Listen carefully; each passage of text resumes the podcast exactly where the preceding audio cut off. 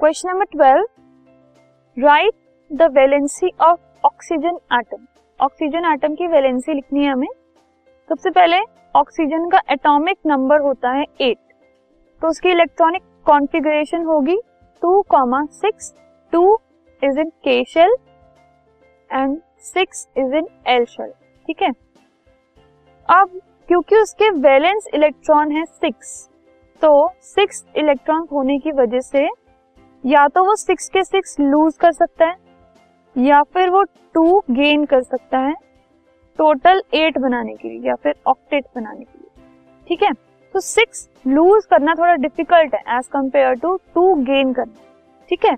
So it requires two electrons to attain octet so क्योंकि वो दो इलेक्ट्रॉन्स लेगा तो उसकी वैलेंसी हो गई टू ठीक है? जो भी एक एटम होता है, वो जितने इलेक्ट्रॉन्स देकर या लेकर ऑक्टेट बनाता है that is its valency fine so इस केस में जो ऑक्सीजन एटम है, वो टू इलेक्ट्रॉन्स गेन करेगा तो उसकी वैलेंसी है this podcast is brought you by Hubhopper Shiksha Abhiyan अगर आपको ये पॉडकास्ट पसंद आया तो प्लीज़ लाइक शेयर और सब्सक्राइब करें और वीडियो क्लासेस के लिए शिक्षा अभियान के यूट्यूब चैनल पर जाएँ।